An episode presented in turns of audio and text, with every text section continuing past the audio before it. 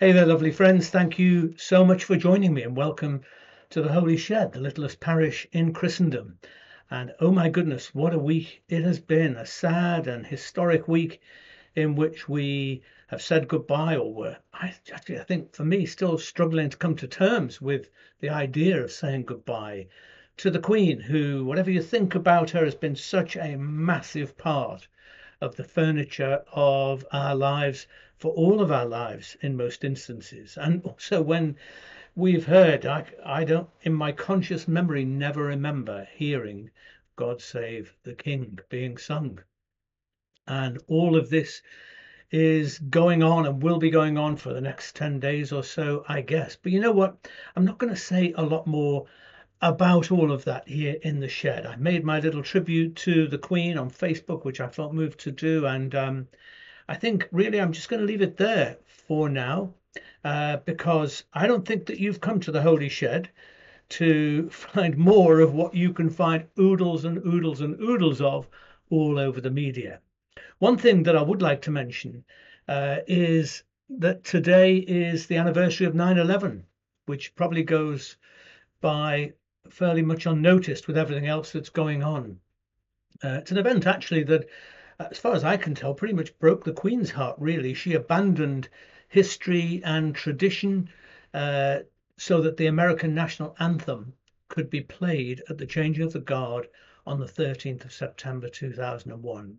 I mean, what a massive thing that was to to do. But you know, there's so much pain in the world right now, isn't there? So much pain from past events like 9 11 and its consequences. So, we're going to just begin by taking a brief moment to light a candle and pause to think about, uh, you know, pray about whatever it is that is on your mind or heart right now. So, join me, would you, for a moment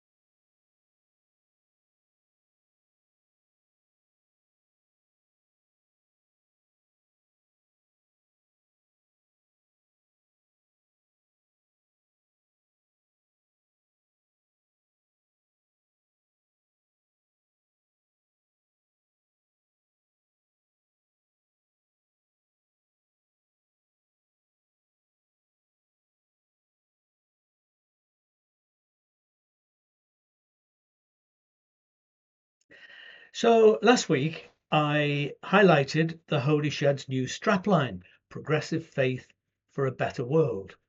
And I said that I wanted to talk about what progressive faith means, to me at least, anyway.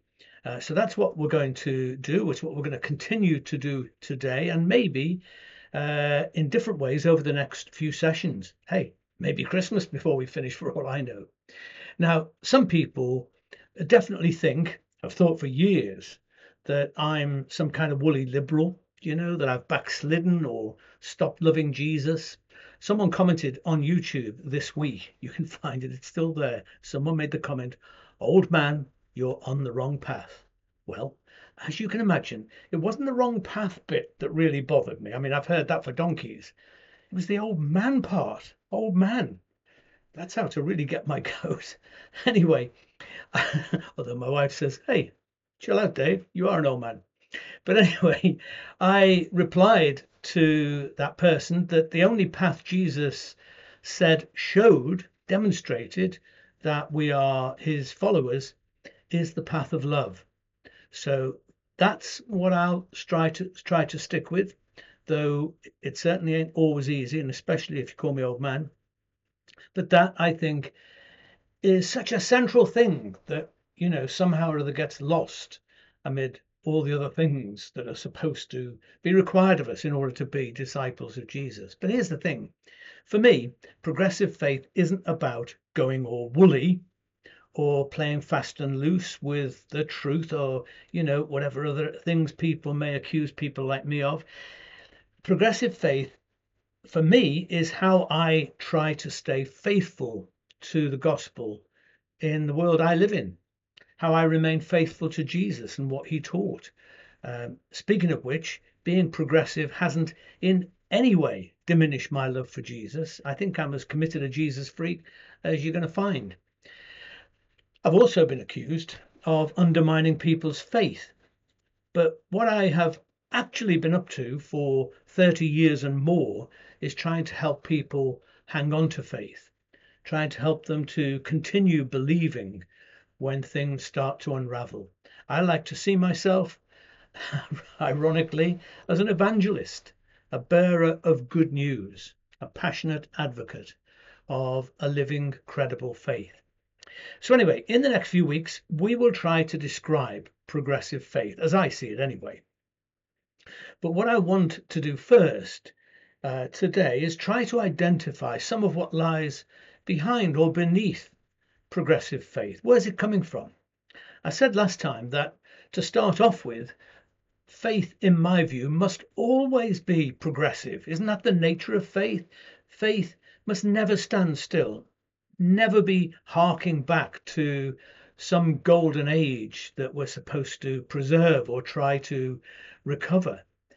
I think that faith is about moving forward, courageously adapting to new circumstances, um, absorbing fresh insights from the situation that we're in, respecting the past, of course, but recognizing the limitations of the past and ever open to a process of change and evolution. It's the spirit of the gospel that I want to remain faithful to, not its ancient context, not some, you know, preserved, deep frozen truth from the past, but the spirit of the gospel, which is going to be constantly uh, reincarnated, reborn, reinterpreted uh, each year, each decade, each day.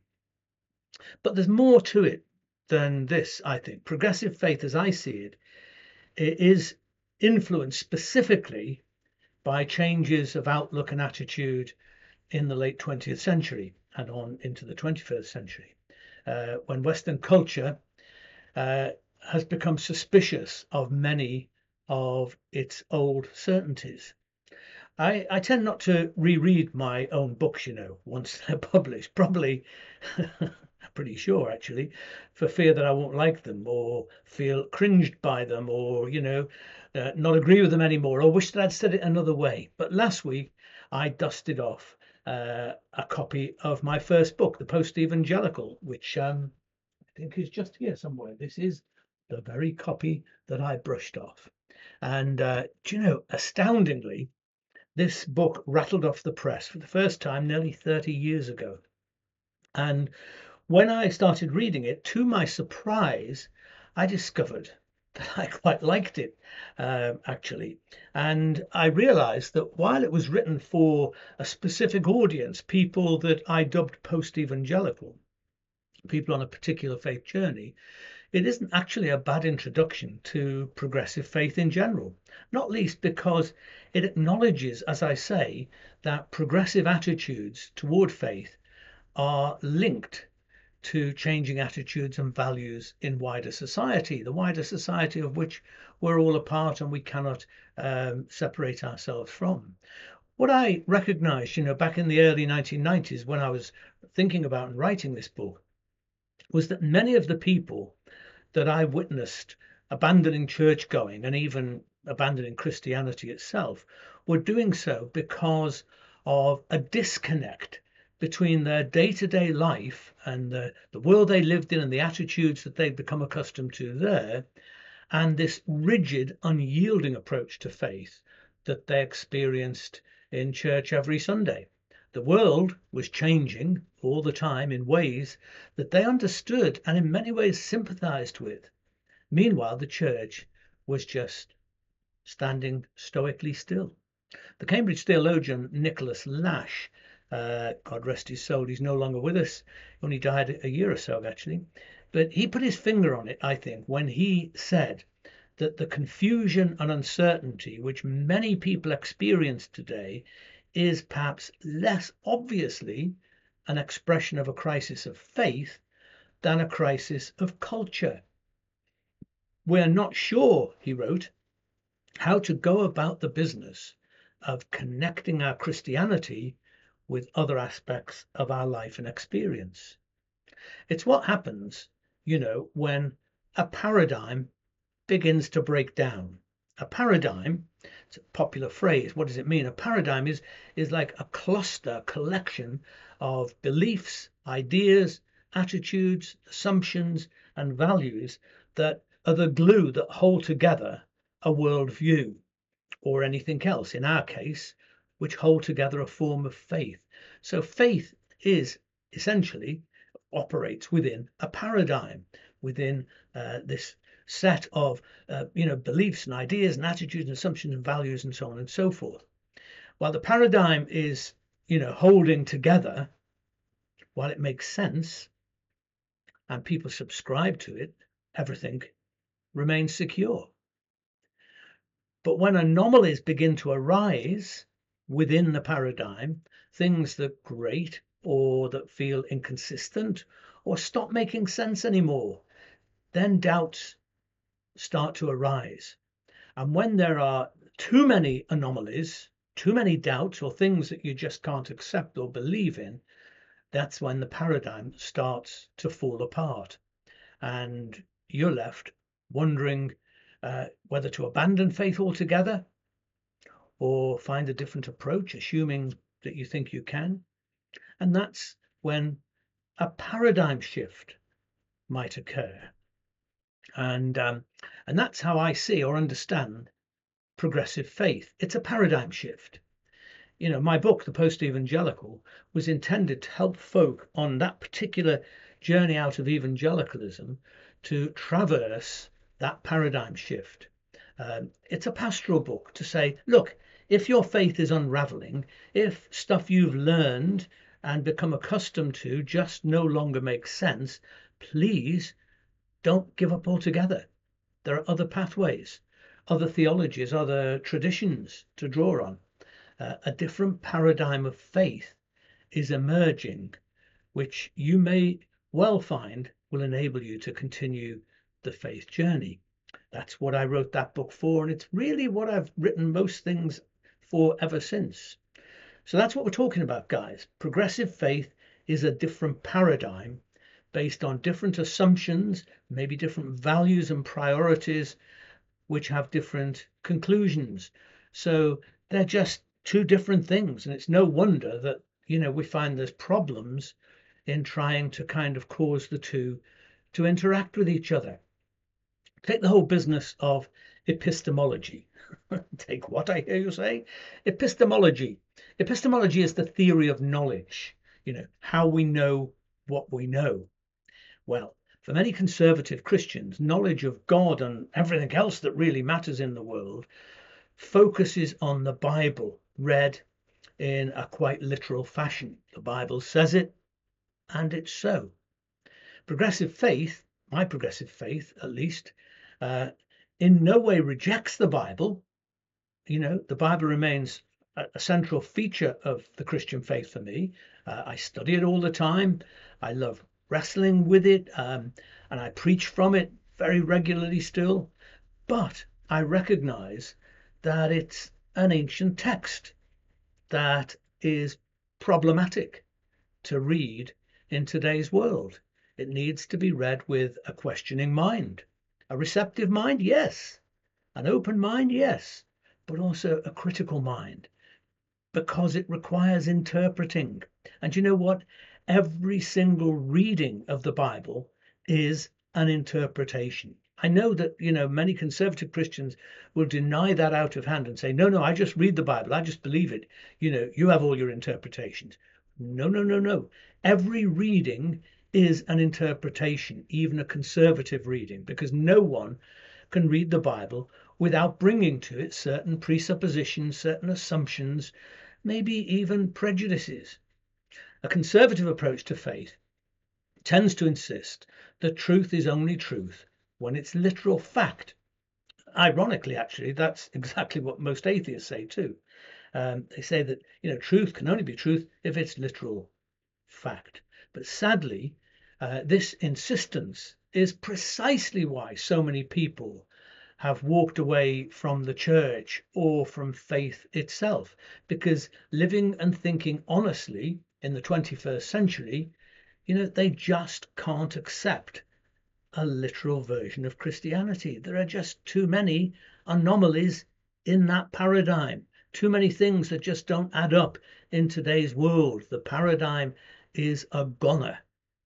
And, you know, after being told by a Christian at work uh, that the Bible condemns same sex relationships as unnatural and as an abomination, uh, a dear lesbian friend of ours told me, Dave, how can I have anything to do with a religion that says that my marriage is an abomination? You know, she said, We've lived together, we've loved each other uh, as much as anybody, as much as any couple can for 19 years. We've brought up two gorgeous kids. What sort of screwed up buck says that that is unnatural? That's what she said. The postmodern paradigm that influenced the emergence of progressive faith has got a much more open, playful, poetic understanding of truth.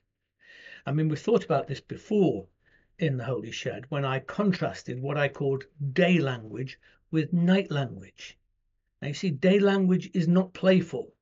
Uh, it's important. It's important in all of our lives. It's the natural language of science and history and an awful lot of everyday dealings, you know, where bald fact and literal information are precisely what are needed. But this is not the only sort of truth in the world.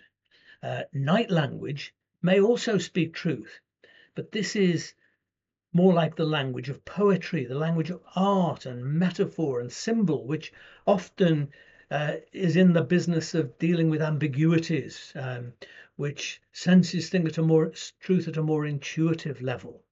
But it is also truth telling. I have got shelves over here of poetry books. I've got novels. I've got all kinds of things, um, which I think may not have an enormous amount of daytime language in them. That's not what they're about.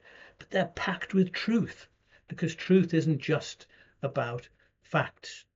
Um, the Bible, in fact, is packed with night language, which was never intended to be read literally. And I think actually in ancient times, people understood that much better, perhaps, than lots of us understand it today. The first 11 chapters of Genesis are basically pure night language. You know, narratives like the creation, stories, and the Garden of Eden, Cain and Abel, Noah and the Great Flood, the Tower of Babel. These are all glorious night language stories. Look, there never was a Methuselah who literally lived to 969. So you don't have to try and, you know, stand on your head to believe that. It, it's it's not really a literal fact. Of course not. I mean, don't be daft. But none of this is to say that the Genesis stories are false or lies or untrue. Uh, they are truthful, in my view, but they're truthful in a different sense. They're archetypal, not true, but always true. You know, didn't happen, but always happen. That's the nature of archetypal uh, stories and truths. The postmodernist paradigm, which, as I say, influenced the emergence of progressive approaches to faith, also places value on personal knowing, truth in experience, from experience. Criticizing the notion of objective truth, the postmodernist writer Richard Rorty said that objectivity is just a matter of agreement of everyone in the room. It's worth thinking about that. Richard Rorty said object objectivity is just a matter of agreement of everyone in the room. That's a deeply postmodern statement. Um, But you know, the thing about it is the problem is that only certain types of people have been allowed in the room, you know, who have historically been, for the most part, white middle class males. Um, but what about all those other people who were excluded, um, whose truth wasn't acknowledged or examined uh, or received within a room in which their voice basically just wasn't heard?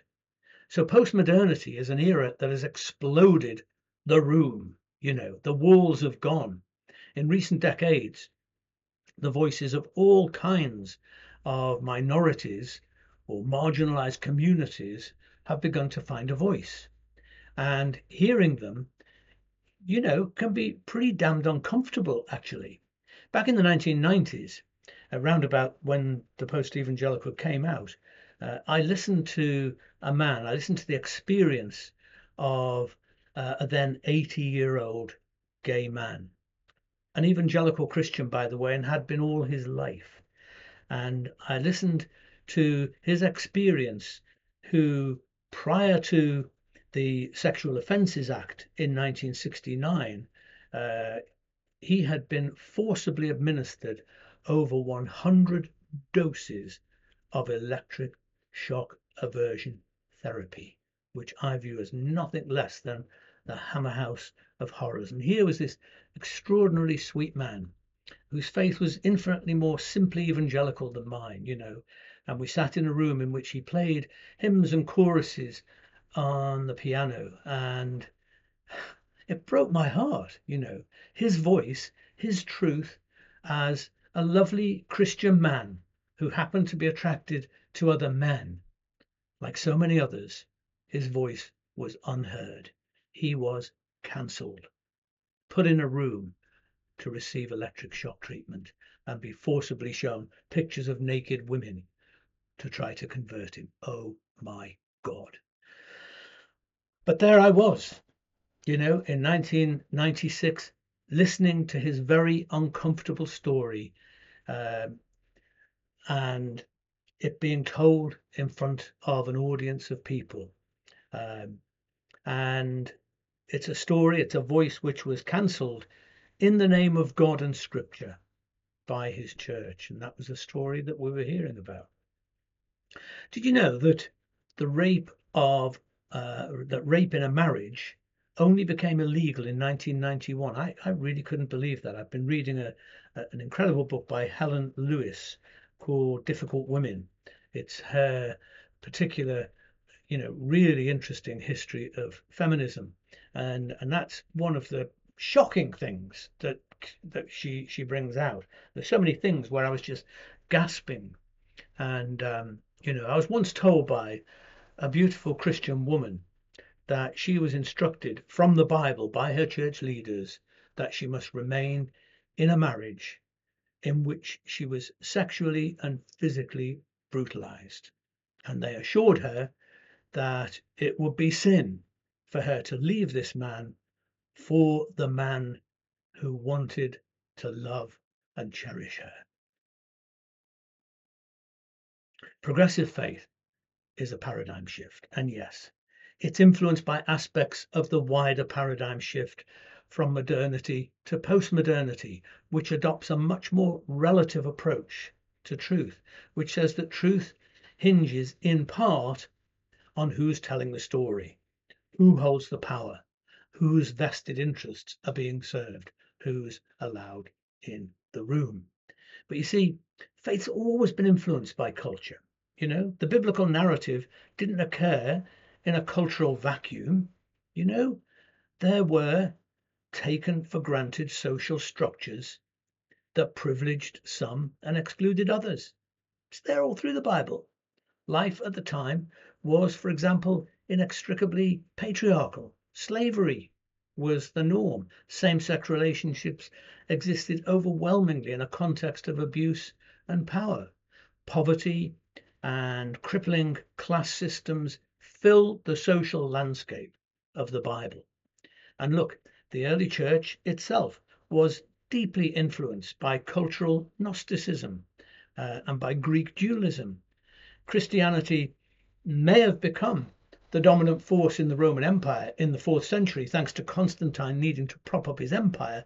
But the conversion of Rome also led to a different conversion, which was the reshaping of Christianity, uh, a legacy of which still lives with us today, sadly.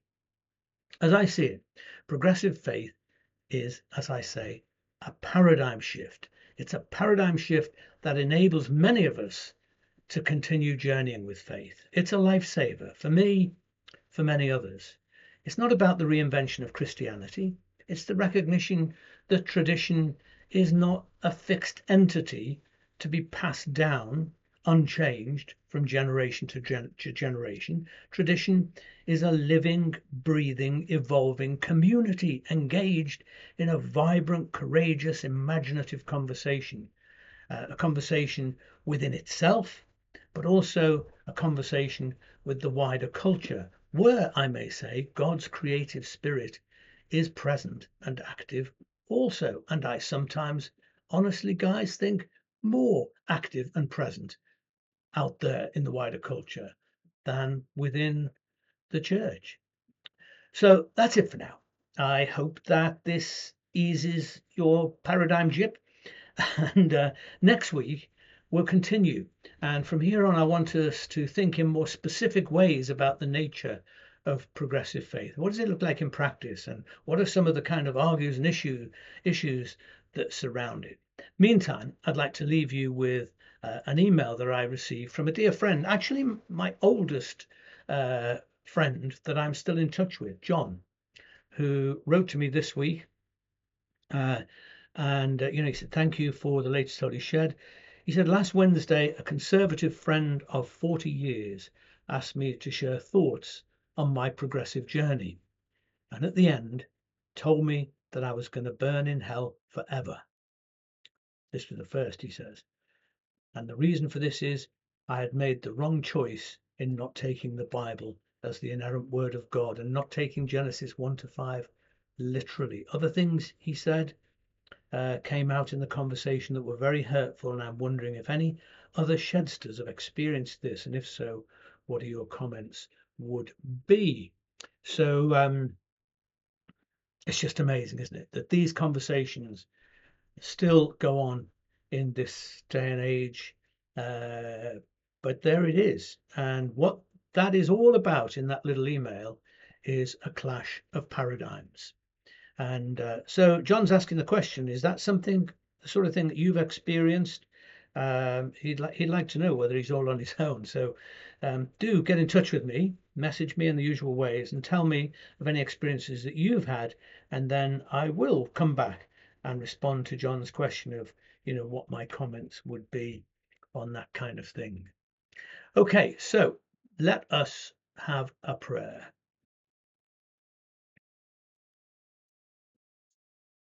Storytelling God, spinning the great yarn of the cosmos, we thank you for weaving our tiny threads into the drama of creation, alongside prophets and wise ones, musicians and artists, elephants, kittens, bonobos, and weeping willows. Thank you for mysteries in life that none can decipher, for a never ending adventure of reading between lines, of wondering what would have happened if. Today, we celebrate the gift of imagination, the addiction to curiosity, the urge to ask why, the sense of disquiet or outrage when plot lines grate, when justice is muscled out by those who wilfully insist on writing other people's lines. We raise a glass to holy indignation, to freedom of speech, the inspiration to dream and hope and devise better stories for ourselves and our world, to life, l'chaim. Well, that's um, that's not a bad invitation, is it? Really? Uh, I'll tell you, I'll go back to this picture for now. Uh, that's not a bad invitation. So if you want, you can join me in a drink and a toast.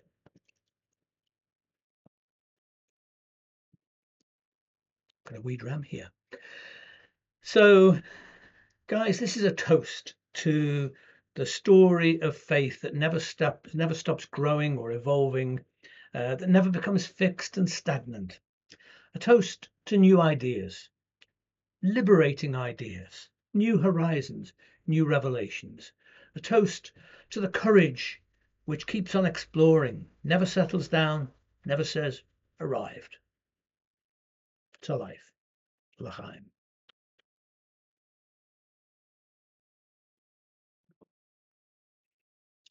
Marveloso. Okay, so we'll have it up now. If you like the Holy Shed, you like what I'm doing here, you can support us. You can buy us a coffee by going to this uh, co coffee website. The link's on, on the screen there. I think that drink's having an effect on me already. Um, it, the link is also always at the top of the posts on the Holy Shed Facebook page, and I think it's usually on the YouTube page as well. So, dear lovely friends, thank you for being part of all of this. Thank you for supporting us by buying us coffees and um, in the many other ways that you do that too. It is really appreciated. Okay, so just to tell you that this week on Thursday, I am leading a soul space, zoomed soul space, uh, courtesy of our friends in Croydon. And the theme this Thursday is collage, building a life. Um, it's a wonderful hour or so, just under, of, you know, music videos, stories of people online, uh, poetry, um, incredibly wise thoughts from me. Only joking. And um, I'd love you to join us. And if you don't want to appear on screen on the on the you know Zoom, you don't have to do that. You can just you know have your blank picture up or whatever. Uh, be great to have you. Seven o'clock on Thursday. I will post the link. I'm sure Peter will post one too. Peter from Croydon, and it would be great to have you join us. Fantastic. So here is a blessing. God help me to be charitable toward those who hold different views to me seeking a common humanity. God help me to be true to my convictions, regardless of their popularity or disapproval, yet always open to change my mind. God help me to learn that being kind and loving is the highest expression of faith in any tradition, that actions always speak louder than words. Amen. And there we are. Um, I'm going to finish in a moment with a short video which I played at Soul Space, uh, the Soul place I did with St. Ethelburga's last week. It's called Worlds Apart. It's actually uh, a commercial, it's an advert, TV advert for Heineken. You may have seen it back in the day. Um, it's absolutely wonderful. Uh, it's a, a, a Heineken beer, but it's it's actually a genuine experiment, social experiment that's going on. And the important thing to just take note of is that when you hear people saying things, describing things about themselves at the beginning of the video, all the other people involved do not hear those things. So it is, you know, as I understand, it's a genuine experiment with a wonderful outcome. And I think it'll make you smile. It may even bring a tear to your eye. So uh, enjoy that. And um, I'll see you next week. Have a great week. Um, we're going to have an awful lot more uh, about the Queen's funeral and uh, all that stuff this week. And um, I encourage you to, you know, take the sort of moderate doses of all that the media brings to us and, um, you know, live your life. Be kind to yourself, be kind to people around about you, stay human. And uh, I'll see you very soon. Bye bye. I would describe my political views as the new right. I'd say that I'm left.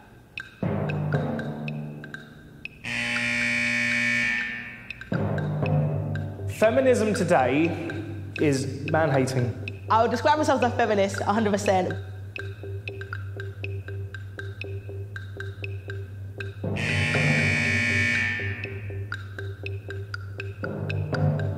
I don't believe that climate change exists we're not taking enough action on climate change. I think it's about time these people got off the high horse and started looking for credible problems that actually exist.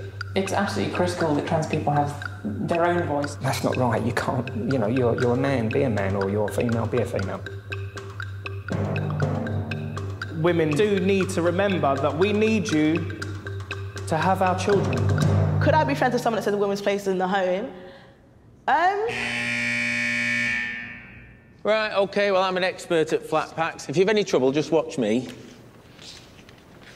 so it looks like I've got your instructions here. I think so. Let me help you. It's not just that bit there.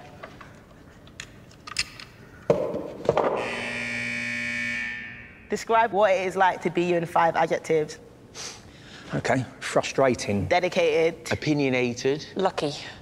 Ambitious. offensive, Solemn. I have ups and downs. strong. I don't want to say attacked, misunderstood. Name three things you and I have in common. we're both male, we're both confident, and we're both loudly spoken. We know each other better than people who've known each other for 10 minutes should. You seem quite ambitious and positive, and you've got this really um, got a glow. Do you know what I'm saying? Your aura's pretty cool. I'm sensing, are you uh, former military or something? People have said that, but there is no, Really? there is no history. So are you then Ex. ex-military? Um, yeah. If you're ex-military, I'm very proud of you already. Well, So I grew up uh, in a bit of a rough state. I've experienced homelessness. I've known what it's like to have absolutely nothing. Yeah. So yeah, I'm definitely most grateful just just for life. We've only just met, but I think you're the sort of person that would listen to me and we'd have a discussion rather than argue. Yeah, you could hang out with, man. let's go. My chance. You're right, mate. Fitter than I look. Perfecto. Oh, yeah. There you go. So basically, I think we just built a bar. Yeah. Okay. Here. Each take a bottle and place it on its corresponding markings on the bar. Attention, please now stand to watch a short film. Feminism today is definitely an excuse for misandry, man hating. If somebody said to me that climate change is destroying the world, then I'd say that is total piffle. So transgender, it is very odd. We're not set up to understand or see things like that. I am a daughter, a wife.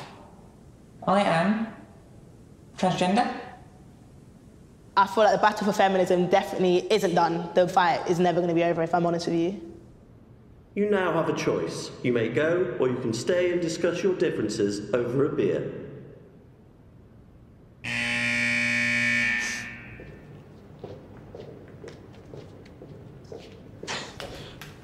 I'm only joking. you had me for a second then. Well, I'm having a drink. I'm having a drink. Yeah. I want to discuss. Beer. Yeah, beer and discuss. Cheers. At the end of the day, mate, About I've reaching enjoyed out to people, you. yeah. And you know, even if you wanted to convince people about your point, the productive thing to do would be to sit Just down, have a engage, just beer. engage. I've been brought up in a way where everything's black and white, but life isn't black and white. Yeah, I'm just me. Yeah. Smash the patriarchy. I'll give you my mobile number, you give me yours, uh-huh. and we'll keep in touch. I'd have to tell my girlfriend that I'll be texting another girl. she might be a bit upset with that, but I'll have to get round that. I'll have to tell my girl. She'll have to lump it.